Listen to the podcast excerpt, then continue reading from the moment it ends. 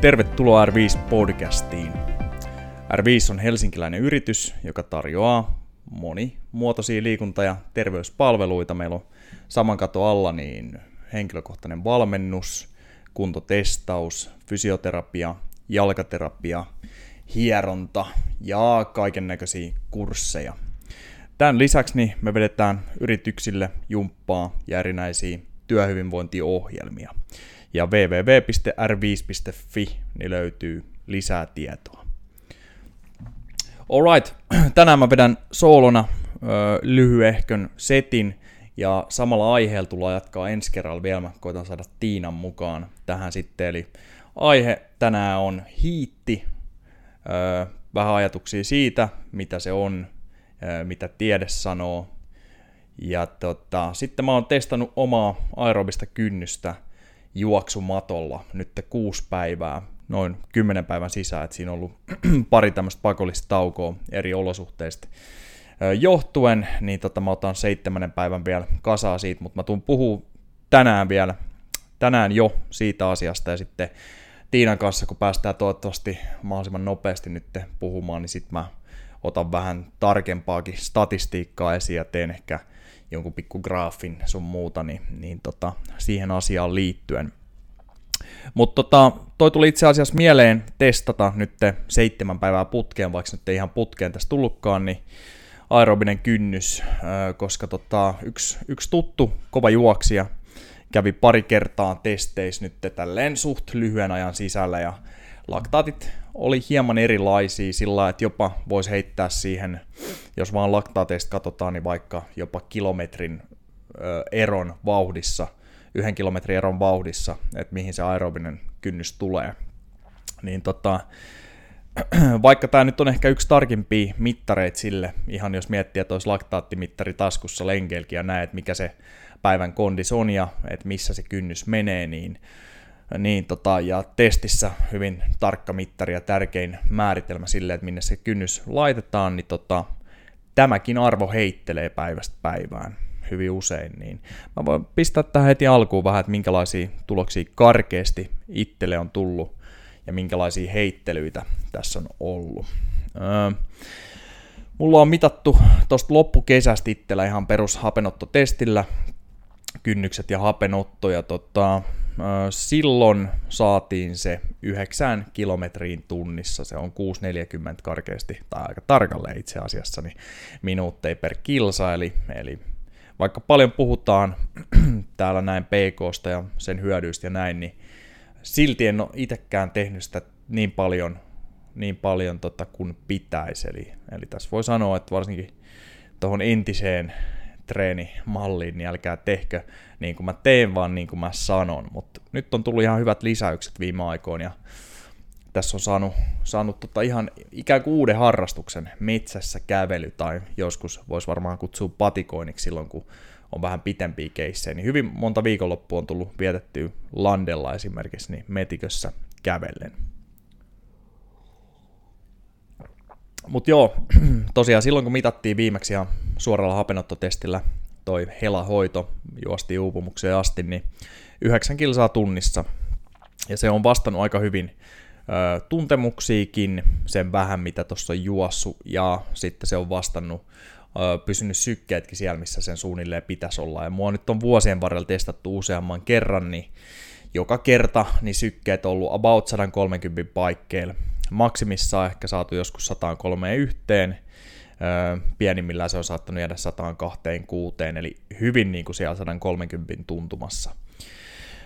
No tosiaan nyt mulla on tuloksia tässä mun naama edes, mutta mä en ole tästä mitään sen syvällisempää analyysiä vielä vääntänyt, mutta jos mennään nyt tohon, että mitkä ne mun laktaatit on ollut tuolla kyseisellä vauhdilla, missä mun oletettava aerobinen kynnys on, niin totta käydään ne läpi, mutta kerrottakoon eka, että mä oon aloittanut nyt tämän öö, mä oon aloittanut kuuden kilsan vauhdista, eli sillä että ihan varmasti saadaan muutama pykälä sinne pohjalle, pohjalle tota, muutama porras pohjalle ennen kuin aerobinen kynnys tulee vastaan. Sitten mä oon juossut 11 kilsaan tunnissa, eli 5-2-7 minuuttia per kilsa, ja tota, näin on sitten varmistettu, että tuohon haarukkaan osuu se aerobinen kynnys. Tota,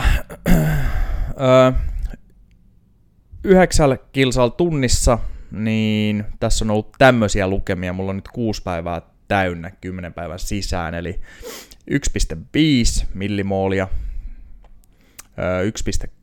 1,6, 2,2, 2,5, 1,7, 1,6. Eli aika, tuossa on tota 2.2 ja 2.5, voidaan käydä noin päivät vähän tarkemmin läpikin vielä, mutta ne on jo niin kuin, jos ihan katsoisi tuommoista yksittäistä laktaatti, äh, laktaatti tota, arvoa, niin, niin kyllä moni sanoisi, että noi on jo yli aerobisen kynnyksen, että yleensä ollaan siellä, riippuen vähän lähdettä, mitä katsotaan, niin kahden millimolin paikkeilla. Jotkut puhuu noin 1,5-1,7. Suomessahan me etitään alimpaan kohtaan testissä niin 0,3 millimolin nousua. Ja tota, sitten taas me halutaan nähdä, ehkä jos mietitään fysiologiaa, niin se, että tota siitä, että se junnaa siinä perustasolla suunnilleen samassa, mistä, mitä se on levossa, että se lähtee siitä nousuun ja jatkaa nousua. No kumminkin, tästä tosiaan niin lähdettiin liikkeelle 1.5, 1.6, hyvin niin kuin tämmöisiä loogisia lukemia tuossa ysillä, ja, ja vastaa sitä, että tuntemukset ja edelliset mittaukset on ollut aika oikeat, ja suunnilleen vastaa sitten, kun katsoo noita öö, noita tota, ton päivän testejä, niin se on aika lailla, siinä ollut 0,3 nousu alimpaan kohtaan testissä. Öö, ja näitä avataan tosiaan ensi kerran lisää ja jossitellaan vähän enemmänkin sitten.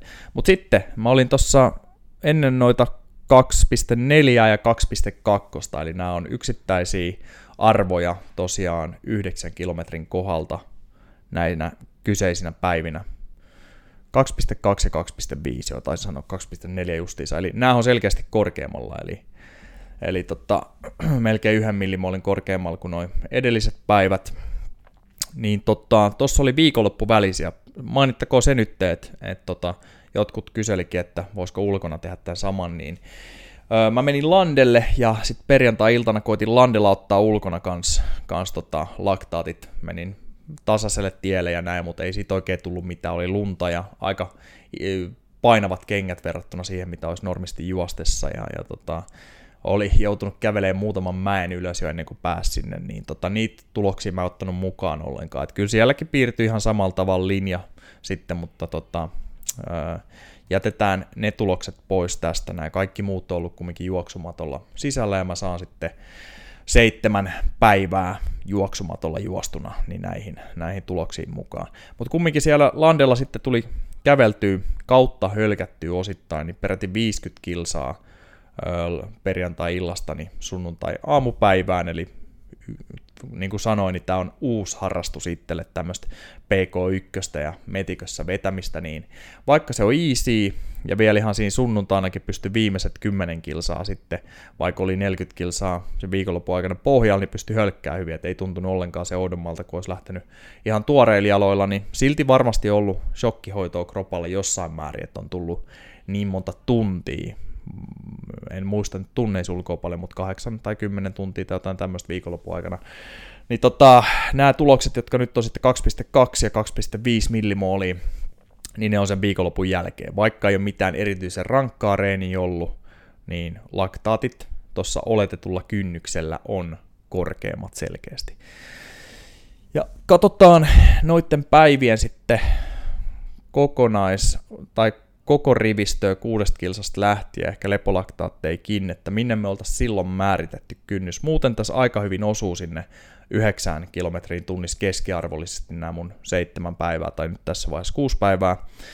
Mutta nämä, missä nyt laktaatit on ollut selkeästi korkeimmat, niin tota, lepo 1,6, sitten 6 kilsaa tunnissa kävely 1,3, 7 kilsaa tunnissa kävely 1,4. Tämä on muuten yleensä aika hankala vauhti vauhti kävellä, eli ole tottunut tai jos sitten erityisen pitkät jalat, niin kuin meikäläisellä kyllä on, mutta tota, seitsemän kilsan kävely on yleensä aika hankalaa ja se on vielä hankalampaa, jos koittaa hölkätä. Et siinä saatetaan testeissä nähdä hyvin outoikin lukemia. Mutta se oli 1.3 kutoses, 1.4 7, sitten 8, 1.6 jonka jälkeen ysiin ollaan pompattu 2.2. Niin tota, käytännössä tämä päivä, niin tässä pitäisi ottaa kiinni tuohon 8 kilsaan tunnissa. Siellä on tullut alimmasta kohdasta 0,3 nousu, ja sen jälkeen se jatkaa nousuaan 2.2. Sitten totta kai jossiteltavaa tässäkin tulee kymppi, niin tippuu 1.9 ja sen jälkeen se nousee 11 kilsaa tunnissa niin vaan 2.1. Eli nämä kaksi viimeistä lukemaa on alempana silti kuin tuo 9 kilsaa tunnissa ollut. Mutta tossa on siis se erityisen, tai erityisen erityisen rankka, mutta mulle kovempi viikonloppu takana, nimenomaan liikunnan mielessä nyt kovempi viikonloppu, niin tota, se varmasti vaikuttaa tähän. Sitten toi toinen päivä, missä oli vielä korkeampi, eli tästä olisi voinut uskoa, että on ehkä päässyt palautua yhden päivän ja, ja näin poispäin, mutta näköjään ei. Laktaatit näytti seuraavalta, eli tämä on sitten ollut tiistai, että jos tuo äsken oli maanantai, viikonlopun jälkeen tämä on tiistai. Lepo taas 1,6. Sitten tulee vähän yllätyslukemia. 6 kilsaa tunnissa 2 millimoolia, 7 kilsaa tunnissa 2,1, eli heti lähtee nousee enemmän kuin noina muina päivinä – 8 kilsaa tunnissa 2,4, eli, eli tota, tässä vaiheessa näyttää, että okei, tuossa on paukkuu heti, että tuossa taas lyötä se tuohon 8 kilsaa tunnissa, koska sen jälkeen ysillä, niin se edelleen jatkaa nousua maltillisesti 2,5. Sitten tulee taas pikkasen jossittelu. Kympissä tippuu 2,1 ja 11 niin tippuu 2. Eli selkeästi näinä päivinä – mun kroppa ei ole ihan ollut valmis tuohon testiin, eli muuten, jos nyt nämä olisi yksittäiskertoja, niin me voitaisiin jossitella, että okei, että se on paukkunut siellä kasin kohdalla ja sillä siistiä, että vaikka se nyt tippuu siellä sen jälkeen vielä, mitä nyt ei periaatteessa pitäisi pystyä tapahtuu, sit kun nousee intensiteetti muuta kuin, että jos osutaan oikein semmoiseen tuttuun sykkeeseen tai tuttuun vauhtiin, niin se voi tietyllä portaalla sitten tippua se laktaattikin, niin tota, näissä on nyt nämä molemmat päivät, niin näyttää sinne, että kun kone pääsee lämpeämään enemmän ja enemmän, vaikkakin vauhti kiihtyy, niin lähtee laktaatit taas jopa laskuun. Eli nämä päivät sen rasituksen jälkeen, niin mä melkein niin kuin sanoisin, että nämä on ollut huonoja päiviä testille, ei olla saatu hyvää ja luotettavaa tulosta.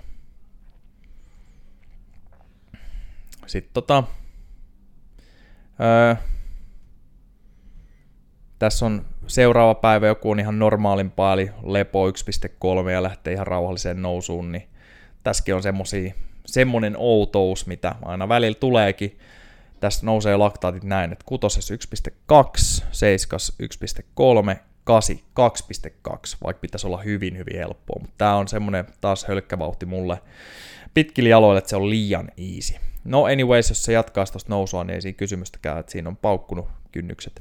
Mutta sitten taas kun mennään ysiin, tämä mun ennen tätä testiä oletettuun aerobiseen kynnykseen, niin laktaat tippuu 1.7 ja siitä sitten lähtee nousuun.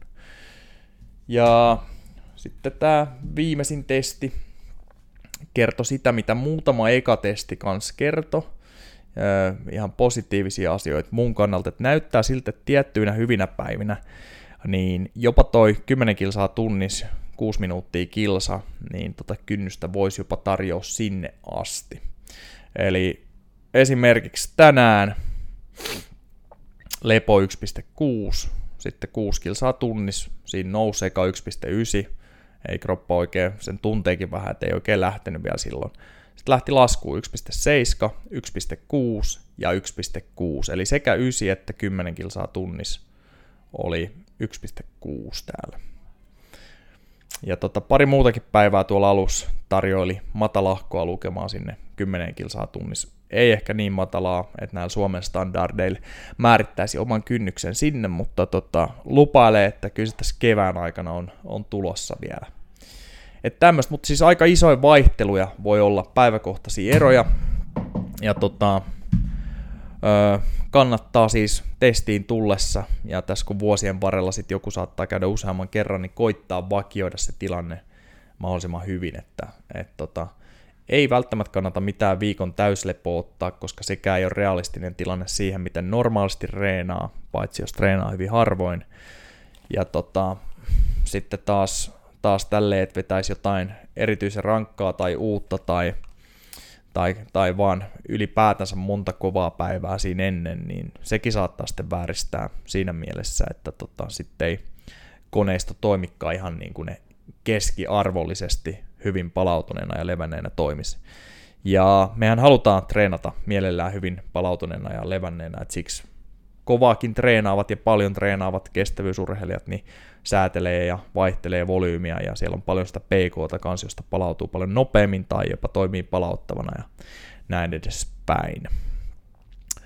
Okei, mutta ei mitään, tämä monologi tästä aiheesta riittää tänään. Tämä on sitten mielenkiintoista, kun päästään, päästään tota puhumaan sitten Tiinan kanssa lisää tästä ja mä voin sitten tehdä vähän analyysiä, määrittää jokaiselle päivälle noin kynnykset ja katsoa, että mitä jokaisena päivänä olisi ollut niin kuin spekuloitavaa, kun nuo ei aina ole ihan, ihan selkeitä, että se ei ole ultimaattinen totuus välttämättä, mikä tulee suoraan noista numeroista, vaan aina melkein testaaja joutuu käyttämään kumminkin niin sitä omaa ammattitaitoa siinä, siinä, kun määritellään sitten lopulliset kynnykset. Normaalissa hapenottotestissähän meillä on sitten apuna myös hengityskaasut, mutta laktaatit on, on tota tärkein mittari kynnyksille ilman muuta. Alright. Sitten toinen asia, tästäkin jatketaan ensi kerralla enemmän, mutta, mutta hiitti on asia, mistä, mistä tota haluan puhua. Ja tänään vähän tälle yleisesti avataan aihetta ja ensi kerralla voidaan sitten luetella erilaisia hiittitreenejä. On paljon niin kuin tämmöisiä eri, eri, eri tyyppisiä treenejä, mitä voidaan tehdä. Osa menee melkein niin kuin nopeuden puolelle ja osa on sitten melko pitkiäkin ja hapottavia. Ihan voidaan mennä sinne maksimikestävyyteen asti jopa. Öö, Joo, mutta kumminkin tässä, jos etsiä on viime aikoina etsinyt hyvin paljon ja lukenut hyvin paljon tutkimuksia hiitistä, eli lyhennys on High Intensity Interval Training, eli tehoset intervallireenit, niin tota, hyvin usein, hyvin usein niin siinä tutkitaan sitten harjoitusvaikutusta versus tämmöistä matalatehosta tasasta kestävyystreeniä. Joskus ne on matchannut siinä, että kalorit on samat, joskus suunnilleen että se duuni, duuni, mitä on tehty, on ikään kuin sama, mutta ei aina. Mutta säännöstään sitten niin tämän tyyppiset tutkimukset niin tarjoaa hiittiä ylivertaiseksi verrattuna tämmöiseen tasapaksuun, kevyemmän ja isomman volyymin treeniin. Ja tämä on, tähän lehdet on viime vuosina napannut aika paljon kiinni ja julistanut, että hiitti on, on vuosituhannen paras treeni ja bla bla bla. Ja tota, tässä mennään jonkin verran mönkää sitten, jos ei ole tietämystä sen enempää sitten siitä asiasta. Eli hiittihän ensinnäkään nyt ei ole mitenkään uusi juttu. Ja hiitti ei ole mikään treeni itsessään. Eli, eli tota, hiittiä voi tehdä tosiaan niin vaikka kymmenellä eri tavalla ja se voi olla nopeuskestävyydestä maksimikestävyyteen. Jos ei tiedetä mitä treenataan, niin silloin ihan, ihan tota, sanotaan näin, että se on vähän, vähän kuin menisi salille ja tekisi jotain, jonkun sarjan tai jopa, että penkissä mä teen vaikka 15 toistoa ja kyykys sitten 13, koska nyt sattu menee niin tai se tuntuu raskalta ja näin. Eli hiitti itsessään ei ole mikään treeni vielä, ainakaan spesifi- spesifisoitu treeni, ja tota, se on hyvin ympäripyöreitä, jos, jos lähdetään sanoa, että ollaan tehty hiittiä, mutta ei tiedetä, mitä ollaan harjoiteltu. ja tosiaan niin kuin sanoin, se ei ole millään tavalla uusi juttu tai näin. Kaikki kestävyysurheilijat, jotka treenaa volyymipainotteisesti, eli tekee vaikka 80-90 prosenttisesti peruskestävyyttä, niin kuin hyvin usein tehdäänkin. Et välillä puhutaan näissä tota, jopa tutkimuksesta jakautuu kahteen kahteen kuppikuntaan, että ne, jotka tykkää kovatehoisemmista treeneistä, sitten ne, jotka tykkää volyymista. Niin ei se kyllä mun mielestä kestävyyspuolella, kun puhutaan oikeasta kestävyysurheilusta, niin tämmöistä pitemmistä matkoista niin jakaudu sillä että se olisi ainakaan 50-50 kuppikunta, vaan tota, kyllä siellä on se volyymi jyllää koviten. Ja tästä tullaan siihen yhteen virheeseen, että, että ei ne, jotka tekee kunnolla asioita, niin valitse jompaa kumpaa, vaan tekee molempia. Ja siinä voisi tulla huomattavia eroja urheilijoiden keskenkin, vaikka samassa lajissa, samassa matkassa, että tota, miten paljon panostetaan, panostetaan mihin. Et joku voi olla 90 prosenttisesti PK-alueella ja 10 prosenttia sitten kovempia treenejä ja varmasti jollain voi olla vaikka 60-40 se prosentti. Et siinä on jo aika paljon kovatehosta. Mutta tosiaan, kaikki nyt vaikka olisi selkeästi niin kuin pitemmän matkan juoksijoita tai hiihtäjiä tai mitä ikinä, niin kaikki nämä on varmasti vuosikaudet tehnyt myös hiittiä. Se ei ole siis millään tavalla uusi juttu. Ja tosiaan niin usein tutkimuksissa ollaan sitten seurattu sitä, että miten, miten tosiaan niin hapenotto muuttuu, ja luonnollisesti niin hiitti, oli sitten nopeuskestävyys tai maksimikestävyysvetoja, niin usein on parantanut hapenottoa vaikka neljän viikon tai kuuden tai kahdeksan viikon aikana kuin sitten tämmöinen vaikka 45 minuutin tai 60 minuutin kevyt tasavauhtinen setti. Ja niin sen kuuluukin parantaa. Eli nimenomaan mehän käytetään kestävyydessä niin kovempia treenejä blokkeina tai jaksoina.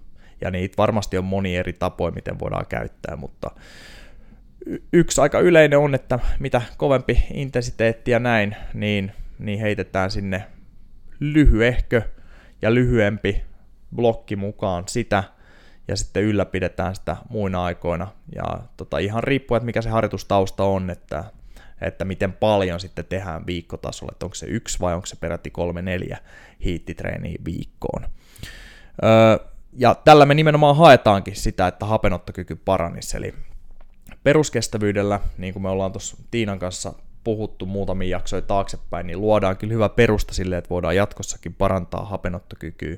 Mutta taas jos mietitään vaikka kuukauden reseptinä, niin kyllähän totta kai esimerkiksi maksimikestävyysvedot on omiaan sitten tuomaan hapenottoa tuomaan parannusta hapenottoon verrattuna siihen PK-treeniin. Mutta koko ajan siinä taustalla, vaikka meillä olisikin tämmöinen ikään kuin MK tai sitten nopeuskestävyyskausi menossa tai jakso, niin kyllähän siellä jyllää, jyllää tuota PKkin jossain määrin koko ajan mukana ja todennäköisesti ajallisesti sitä tehdään koko ajan eniten.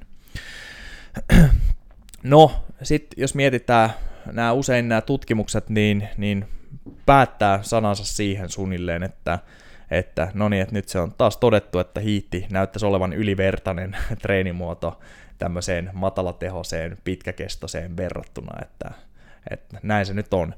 Ja sitten tästä, jos, jos joku kirjoittaa jutun lehteen, niin eihän se ole sinänsä väärin, väärin, että sitä aletaan hehkuttaa näin, mutta usein, ja varmasti kaikki tietää tämän, jotka on tehnyt kovia treenejä jossain määrin suunnitelmallisestikin, niin se katto kehitykselle tulee vastaan suht nopeasti siinä sitten. Ja tästä ensi kerralla, kun heitetään vähän enemmän tieteellistä faktaa tästä, niin mulla on muutamia hyviä tutkimuksia, mistä voidaan nostaa, nostaa esille tota vähän tuloksia, mutta muun muassa yksi asia, joka paranee, on mitokondrioiden määrä ja, ja sitten niiden entsyymitoiminta. Mutta tässäkin ei tarvinnut olla hirveän montaa saman tehosta kovaa jotain hiittitreeniä, eli oli, oli sitten MK tai NK, että se katto tuli vastaan, että kehitystä ei tullut enää lisää, eli se määrä mitokondriat pysyi samana. Ja progressiivisella suunnittelulla näihin koviinkin treeneihin, niin pystyttiin jatkaa viikkoja vielä tätä kehitystä, mutta sitten tuli taas se seinä.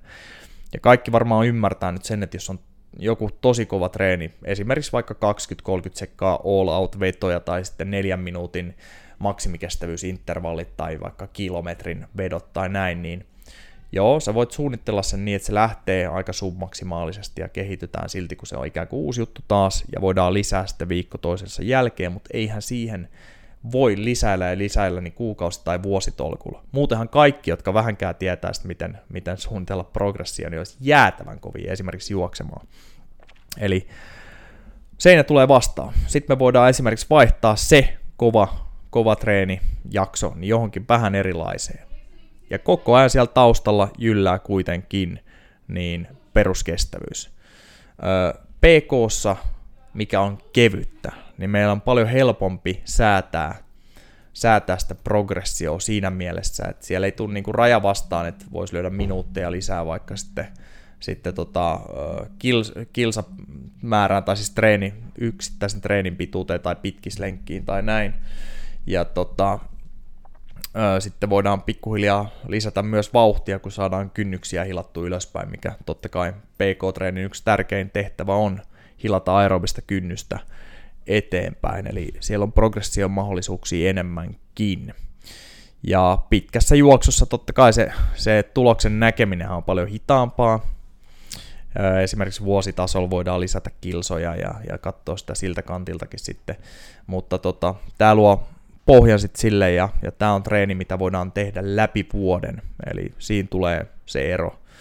Ja mä ainakin tunnen monia tämmöisiä, jotka treenaa ns. kovaa aina kun ne treenaa, mutta ne ei ole silti hirveän hyvässä kunnossa ja varmaan moni teistäkin tuntee. Tämä voisi olla ihan vaikka joku, joka käy tämmöisessä jossain tosi kovassa jumpassa ja, ja tota, se on hauskaa tekemistä ja näin, mutta silti se kondis ja hapenotto esimerkiksi, varsinkaan ne kynnysarvot ja näin, niin ei ole hirveän kovat. Eli siinä kun aina vedetään ikään kuin moottori huutamaan täysillä kerrasta toiseen ja se vauhti on aina sama ja aina tuntuu yhtä huonolta tai hyvältä, varmaan se on kaksipiippunen juttu, niin tota, kehitystä ei välttämättä pääse tapahtuu hirveästi enää. Varmasti on niin alkuviikkoin, kun tämä innostus on lähtenyt käyntiin, niin sitä on tapahtunut, mutta tota, seinä tulee vastaan. Ja tota, tämä on siis yksi pääpointti, minkä mä halusin tuoda esille ja alustaa jo tässä ja jatkaa ensi kerralla. Tässä ei ole siis kyse, että valitaan joko hiitti tai peruskestävyys tai vauhtikestävyys, vaan tässä on kysymys siitä, että järkevästi yhdistettäisiin näitä, jotta päästään parhaaseen lopputulokseen. Ja kyse tosiaankaan ei ole siitä, että hiittiä ei saisi tehdä, mutta sanotaan näin, että jos nyt joku tekee pelkkää hiittiä ja skippaa peruskestävyyden, niin se tulee varmasti jäämään X ajan päästä jälkeen kaveriin, joka tekee jonkin verran enemmän peruskestävyyttä ja vaikka muutaman hiitin viikossa. Oli sitten maksimi- tai nopeuskestävyyttä. Öö, muuten niin hiittihän on tosi hyvä työkalu öö, tuomaan siihen peruskestävyyspohjan päälle sitä kovempaa kondista ja yhdessä ne toimii tosi hyvin. Ja hyvällä suunnittelulla niin meillä voi olla vaikka 5-6 erilaista hiittikautta siinä tota, vuoden aikana. Ja tota, näistä nyt varsinkin Tiinan kanssa sitten niin saadaan varmasti hyvää keskustelua aikaiseksi nyt tässä kun päästään istumaan alas ja tuodaan sitten ihan fyysisiä konkreettisia treenejä, vetopituudet, palautusajat, mitä ne tekee, niin tota, ilmoille. Ja sitten niin vähän tiukempaa analyysiä vielä siitä, että mitä ne mun laktaatit sanoi nyt, kun seitsemän päivää tuli aika pieneen aikaväliin niin mitattuun niitä.